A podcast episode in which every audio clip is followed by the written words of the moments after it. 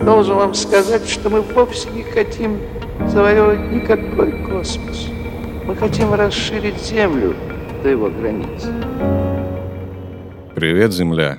На связи студия подкастов Red Barn. Это еженедельные новости науки и космоса. Спонсор выпуска – устройство для чтения электронных книг Onyx Books. Комфортное чтение в любых условиях.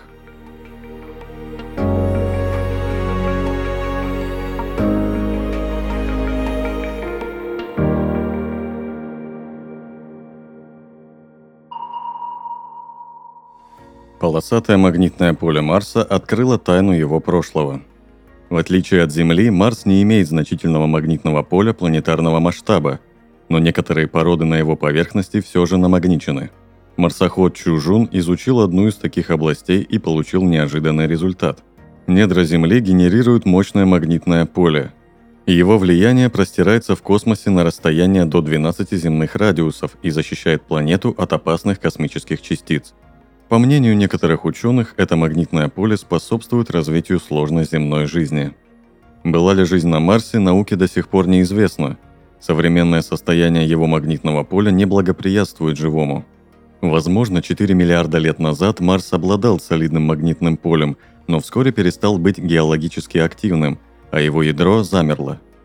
Тем не менее, некоторый магнетизм сохраняется здесь до сих пор. Он носит пятнистый характер – Породы, обладающие этим свойством, разбросаны по планете в виде крупных скоплений. Ранее полосатую намагниченность заметили с орбиты Марса, а теперь ученые решили уточнить ее на основе данных с поверхности. Работу взял на себя первый китайский марсоход Чужун. Он приступил к исследованиям поверхности Марса в мае 2021 года и был выключен ровно через год, когда наступила марсианская зима, сезон опасных песчаных штормов. За это время Чжужун преодолел путь длиной почти в 2 километра. В самом начале путешествия марсоход замерял магнитное поле. Данные для 16 точек говорят, что в области рядом с местом посадки аппарата в равнине Утопия оно чрезвычайно слабое, примерно 20 нанотесл. Для сравнения, у Земли оно примерно в тысячу раз больше. При этом ранее аппарат миссии NASA InSight, пролетавший над той же местностью, сообщил о магнитном поле с большей индукцией, примерно 2000 нанотесл – с чем же может быть связано такое существенное расхождение? Возможно, марсианская кора у места в равнине Утопия, где включился Чжужун, не имела магнитного поля с момента своего формирования, еще 4 миллиарда лет назад. Но может быть и так, что она потеряла это свойство из-за падения на Марс крупного небесного тела. Как бы то ни было, полосатый магнетизм поможет лучше узнать магнитосферу Марса, его климат и внутреннее строение. Все это интересно в том числе для астробиологов, которые не исключают, что ближайший сосед Земли когда-то был обитаемым.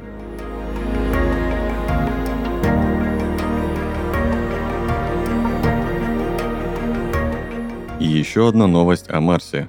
Ученые предложили дотянуть туда интернет. Одна из проблем, которая возникнет перед первыми поселенцами на Марсе – необходимость передачи на Землю огромного количества данных, Интернет для этих целей подходит идеально. Но реально ли создать на Марсе надежную информационную сеть? Сама по себе идея межпланетного интернета не новая. Космонавты на МКС имеют к нему доступ, хотя часто жалуются на скорость. А пионеры интернета, такие как Винтон Серф, предлагали протоколы, которые позволили бы наладить связь между планетами. Но на пути подключения Марса к интернету есть проблемы, и одна из них – пропускная способность. Поскольку проложить оптоволоконный кабель между двумя планетами невозможно, придется передавать сигнал по радио. Сегодня так осуществляется связь с марсианскими спутниками и марсоходами. Однако этот способ не обеспечивает хорошей скорости, особенно если передатчик не очень мощный. Значит, нужна альтернатива. Одну из них предложили исследователи из Берлинского университета.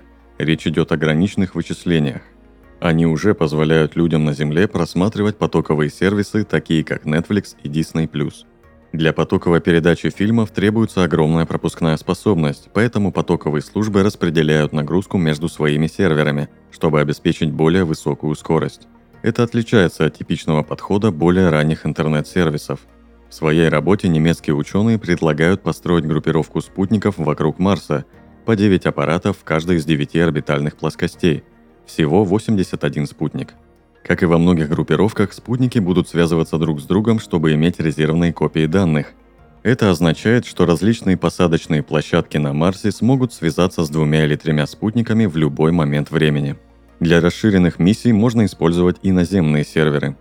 Строительство такой системы обойдется недешево, поэтому авторы предлагают строить группировку поэтапно и начать создавать задолго до высадки первого человека на Марс – Таким образом, когда земляне все же туда доберутся, группировка уже будет работать и обеспечит новую колонию людей постоянной связью с домом.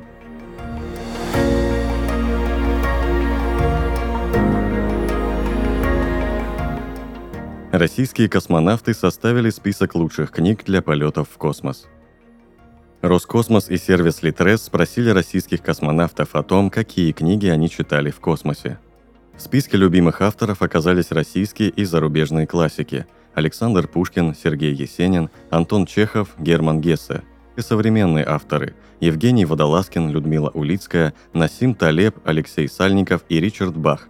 Конечно, не обошлось без писателей-фантастов – Кира Булычева, братьев Стругацких, Айзека Азимова, Александра Беляева, Ивана Ефремова и Сергея Тармашева – Всем, кто мечтает о космических полетах, космонавты отряда Роскосмоса советуют читать побольше научной фантастики, научно-популярной литературы и энциклопедии по астрономии, физике, информатике и истории. А еще книги о развитии космической техники, исследованиях Земли и окружающего пространства. Неважно, в космосе ли вы или у себя дома, читать книги будет еще приятнее с умным и надежным ридером Onyx Books. Ридеры Onyx Books оборудованы экраном электронная бумага, текст на котором выглядит так же, как на страницах бумажной книги. Читать с таких дисплеев комфортнее, чем с экранов планшетов и телефонов, а отсутствие мерцаний меньше утомляет глаза при длительном чтении.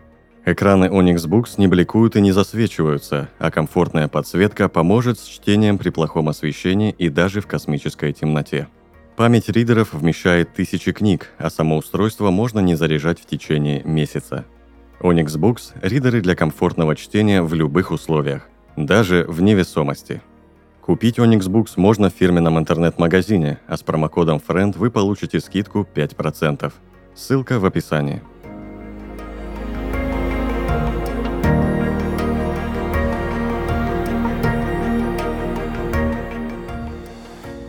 Найдена планета, которая не должна существовать, но этому есть объяснение – Ученые сделали озадачивающее открытие. В системе 8 Урса Минорис была обнаружена гигантская планета. Она находится на орбите своей звезды на очень близком к ней расстоянии. Это вызывает вопросы, поскольку, исходя из характеристик звезды, планета не должна существовать. Расчеты показывают, что планеты, расположенные близко к своим звездам, закручивались бы внутрь по спирали и были бы ими поглощены. Так и должно было случиться, учитывая нынешние размеры материнской звезды – но не случилось. Исследователи предполагают, что изначально система состояла из пары звезд с планетой на орбите. Когда одна звезда расширялась, она лишилась атмосферы, оставив после себя богатое гелием ядро. В конце концов, меньшая звезда поглотила свою спутницу, что привело к синтезу гелия и прекращению расширения еще и меньшей звезды.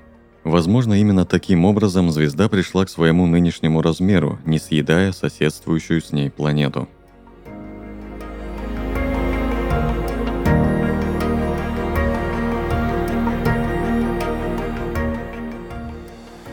Астрономы впервые обнаружили длинные гравитационные волны сверхмассивных черных дыр.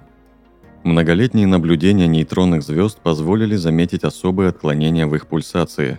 Скорее всего, это связано с прохождением длинных гравитационных волн с периодом в годы.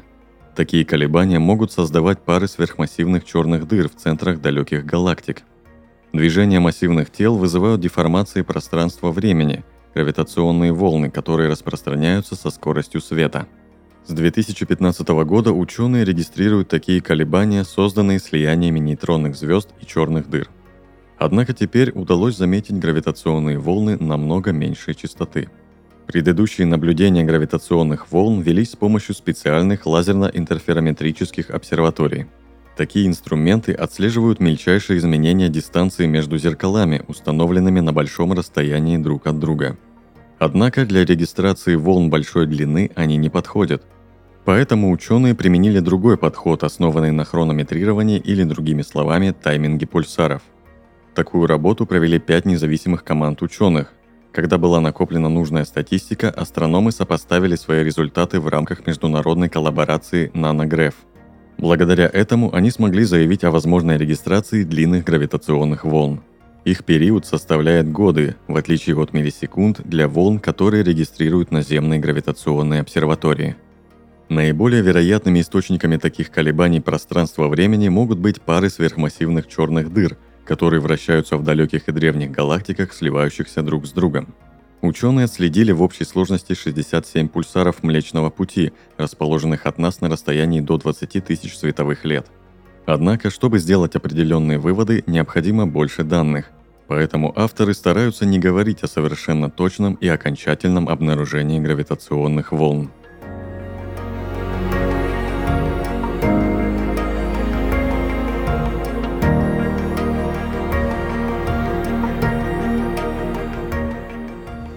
Вы прослушали новости науки и космоса. На связи была студия подкаста Фред Барн. Подписывайтесь на нас и помните, что информационная вселенная бесконечна.